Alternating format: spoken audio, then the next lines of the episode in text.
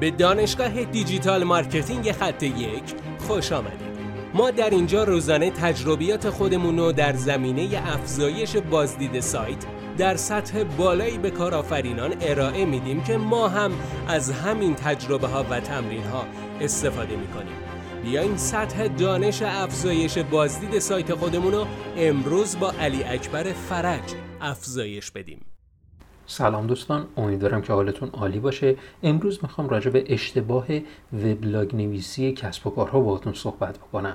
و قبل از اینکه به ادامه بپردازم لطفا ما رو follow کنید کامنت بذارید ما رو لایک کنید که این در بهبود مستمر این پادکست ها می‌تونه خیلی مثمر ثمر باشه. خب این اشتباه وبلاگ نویسی کسب و کارهای ایرانی از کجا نشأت می‌گیره؟ اصلا من از کجا این اشتباه رو متوجه شدم؟ وقتی که من یک صفحه ای رو برای حالا یک صفحه رو باز می‌کنم از این وبسایت ها متوجه میشم که دارن فقط تلاش می‌کنن که در گوگل رتبه بگیرن و مخاطب خودشون رو کنار گذاشتن. در صورتی که ما باید دقیقا برعکس عمل کنیم و سئو رو مثل یک ابزار افزایش ترافیک ببینیم که می‌تونیم به کمک این سئو ترافیک سایت خودمون رو افزایش بدیم. ولی حول محوریت این محتواهای وبلاگ باید پاسخ به نیازهای کاربران باشه.